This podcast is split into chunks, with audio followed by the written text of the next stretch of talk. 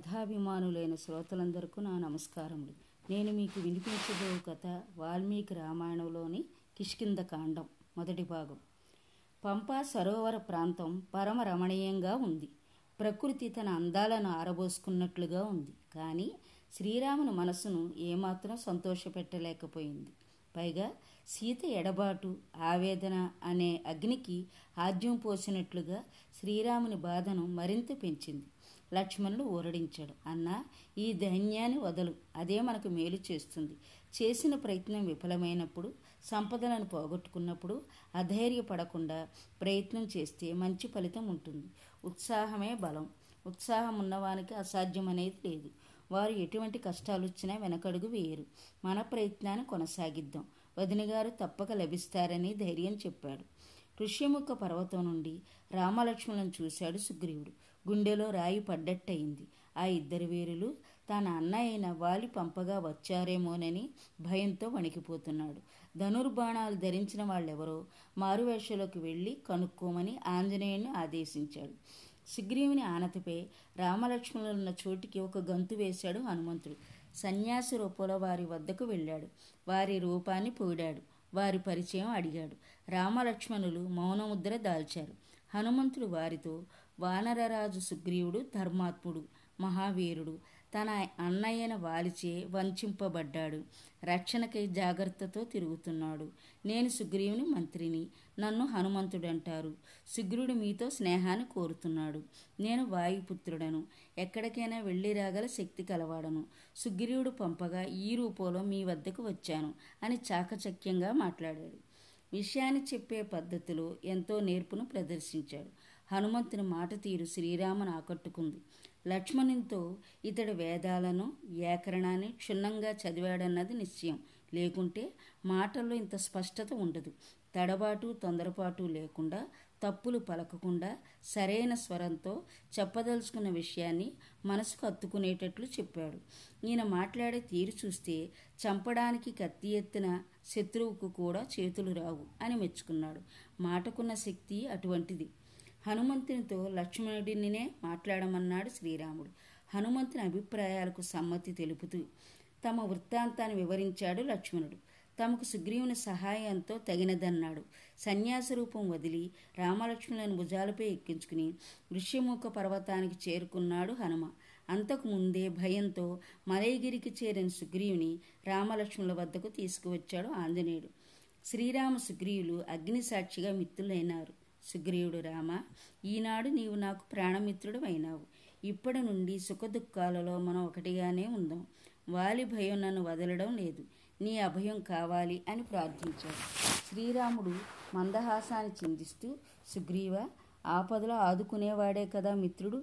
నీ భార్యను అపహరించిన వాలిని తప్పక వధిస్తాను అని మాట ఇచ్చాడు. సుగ్రీవుని మనసు కుదుడుపడింది శ్రీరామ సుగ్రీవులు స్నేహపూర్వకంగా మాట్లాడుకుంటున్నప్పుడు సీతాదేవి ఎడమకన్ను వాలి ఎడమకన్ను రావణాసుని ఎడమకన్ను ఒక్కసారిగా అదిరాయి. సీతకు ఎడమకన్ను అదరడం శుభసూచకం. మగవారికి అది అశుభసూచకం. ఇది భావి పరిణామాలకు సూచన. సుగ్రీవుడి గతంలో తాను నలుగురు మంత్రులతో కొండపై ఉన్నప్పుడు ఒక రాక్షసుడు స్త్రీని బలవంతంగా తీసుకుపోవడం చూశానన్నాడు. ఆమె రామ లక్ష్మణాన్ని బిగ్గరగా అరవడం విన్నామన్నాడు. తమను చూసి నగల మూటను జారవిడిచిందని చెప్పి ఆ ఆభరణాలను తెచ్చి చూపించాడు. శ్రీరాముడు వాటిని చూసి కన్నీటి సందరమయ్యాడు. లక్ష్మణుడు అన్న ఈ కేయూరాలను కుండలాలను నేను గుర్తుపట్టలేను. కానీ కాలి అందులు మాత్రం మా వదినగారివి ఆమెకు నిత్యం పాదాభివందనం చేయడం వల్ల నేను వీటిని గుర్తుపట్టాను అన్నాడు. శ్రీరాముని శోకాన్ని పోగొట్టే ప్రయత్నం చేశాడు సుగ్రీవుడు. సీతాదేవిని తీసుకురావడంలో తాను తగిన ప్రయత్నం చేస్తా అన్నాడు. సపరివారంగా రావణుణ్ణి హతమార్చేందుకు తన శక్తియుక్తులన్నిటినీ వినియోగిస్తున్నాడు. దుఃఖం అనర్థదాయకం కనుక ఎప్పుడూ దుఃఖించవద్దన్నాడు. ఎల్లప్పుడూ దుఃఖించే వారికి సుఖం ఉండదు తేజస్సు క్షీణిస్తుంది. ఒక్కొక్కప్పుడు ప్రాణాలు నిలవడమే కష్టంగా ఉంటుంది. కనుక దుఃఖస్థితి నుండి బయటపడమని ధైర్యవచనాలను వల్లించాడు. ఓ రామ నిజమైన మిత్రుడు తన స్నేహితుని కోసం సంపదలను సుఖాలను చివరకు తన ప్రాణాలను కూడా విడవడానికి సిద్ధపడతాడు. ప్రాణమిత్రులమైన మనం స్నేహధర్మాన్ని చక్కగా పాటిద్దాం అన్నాడు. శ్రీరాముడు అందుకు అంగీకరిస్తూ ఉపకారం జరగడమే మిత్రుని వల్ల ఫలం అపకారం చేయడం శత్రువు లక్షణం. నీ భార్యను అపహరించిన వాలిని ఈరోజే చంపుతాను అన్నాడు. వాలితో వైరం ఎందుకు వచ్చిందో తెలుపమన్నాడు సుగ్రీవుని. గత కథను శ్రీరాముని చెవిన వేశాడు సుగ్రీవుడు. మా అన్న వాలి మహాబలశాలి. పెద్దవాడు కనుక మా తండ్రి తరువాత కిష్కిందుకు రాజైనాడు మాయావి అనేవానికి మా అన్నతో వైరం. ఒకనాటి అర్ధరాత్రి మాయావి కిష్కిందకు వచ్చి వాలిని యుద్ధానికి ఆహ్వానించాడు. మేమెంతగా వారించినా వాలి వినకుండా వానితో పోరుకు సిద్ధమయ్యాడు. మమ్మలను చూడగానే మాయావి భయంతో వెనుదిరిగి పిక్కబలం చూపాడు. మేము వెంబడించాం. అతడు ఒక పెద్ద భూగృహంలోకి వెళ్ళాడు. వాలి ఆవేశంతో ఊగిపోతున్నాడు. నన్ను బిలద్వారం వద్దే ఉండమన్నాడు. మాయావిని చంపి వస్తానని వెళ్ళాడు. సంవత్సరమైంది. అన్న జాడే లేదు. నా ఆశలు అడుగంటాయి. ఆందోళన ఎక్కువైంది. ఇంతలో నురుగుతో కూడిన రక్తం గుహ నుండి బయటకు వస్తున్నది. లోపల రాక్షసునివి అన్నగారి అరుపులు వినిపిస్తున్నాయి. మాయావి చేతిలో మాయన్న చనిపోయాడు అనుకున్నాను. రాక్షసుడు బయటకు వస్తాడేమోనని కొండంత బండతో బిలద్వారం మూసేశాను. మౌనంగా కిష్కిందకు వచ్చాను. మంత్రులు నా ద్వారా సమాచారాన్ని రాబట్టారు. బలవంతంగా నన్ను రాజును చేశారు. కొంతకాలానికి వాలి వచ్చాడు. నన్ను రాజుగా చూసి కనులెర్ర చేశాడు. నా కుమారులను చెరసాలలో బంధించాడు. ఎంత బ్రతిమాలనా క్షమించలేదు. సరికదా? నన్ను రాజ్యభ్రష్టుని చేయడమే కాదు. నా భార్య రొమ్మును అపహరించాడు. ప్రాణభీతితో పరుగులు తీశాను. సమస్త భూమండలం తిరిగాను. చివరికి ఈ ఋషిముఖ పర్వతాన్ని చేరుకున్నాను. మతంగముని శాపం కారణంగా వాలి ఇక్కడకు రాలేదు. వాలి దుందిబి అనే రాక్షసుని చంపి విసిరివేసినప్పుడు ఆ రాక్షసుని నోటి నుండి రక్తబిందువులు మతంగాశ్రమంపై పడ్డాయి. అందుకు కోపించిన ముని ఋష్యముఖ పర్వతంపై కాలిడితే వాలి మరణిస్తాడని శపించాడు. అంటూ సుగ్రీవుడు తన కథనంతా చెప్పుకొచ్చాడు. శ్రీరాముని బలమిట్టితో తెలుసుకోవాలనుకున్నాడు సుగ్రీవుడు.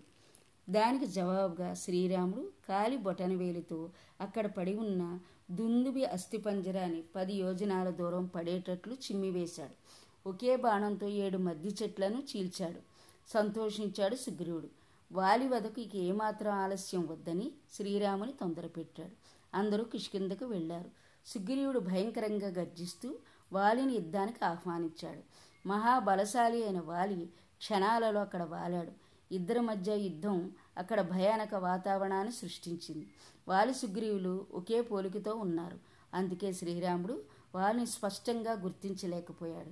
వాలి విజృంభణకు తట్టుకోలేకపోయాడు సుగ్రీవుడు. శ్రీరాముని కొరకు చూశాడు. కనిపించలేదు. గుండె గుభేలు మంది. ప్రాణభయంతో ఋషిముఖానికి పరుగులు తీశాడు సుగ్రీవుడు. అక్కడికి వెళ్ళలేని వాలి సుగ్రీవుని బతికావు పో అని మరలిపోయాడు. లక్ష్మణ హనుమంతులతో కూడి శ్రీరాముడు సుగ్రీవుని వద్దకు వచ్చారు సుగ్రీవుడు సిగ్గుతో తలదించుకున్నాడు.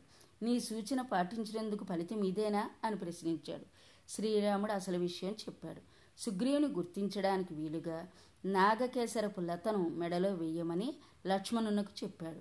అన్న ఆజ్ఞను వెంటనే అమలు చేశాడు లక్ష్మణుడు. పూలతో నిండిన లతను ధరించి సుగ్రీవుడు తిరిగి యుద్ధానికి సన్నద్ధమయ్యాడు. కిష్కిందకు ప్రయాణమయ్యారు అందరూ సుగ్రీవుడు వాలిని మళ్ళీ యుద్ధానికి ఆహ్వానించాడు. వాలి అడుగు ముందుకు వేశాడు. కానీ అతని భార్య తార అడ్డుపడింది. ఒకసారి ఓడిపోయి దెబ్బలు తిన్న సుగ్రీవుడు మళ్ళీ ఆహ్వానించడం వెనుక ఏదో ఆంతర్యం ఉందని అభిప్రాయపడింది. సుగ్రీవునికి శ్రీరాముడు అండగా ఉండ ఉన్నాడన్న విషయాన్ని ప్రస్తావించింది. యుద్ధానికి వెళ్ళడం క్షేమం కాదని వారించింది. తార మాటలను పెడచమని పెట్టాడు వాలి యుద్ధ దిశగా అడుగులు వేశాడు. నాకు అతి శాంతం ఉన్నది మీకు నా ధన్యవాదాలు. మిగతా భాగం రేపటి సంచికలో ఇందురుగాను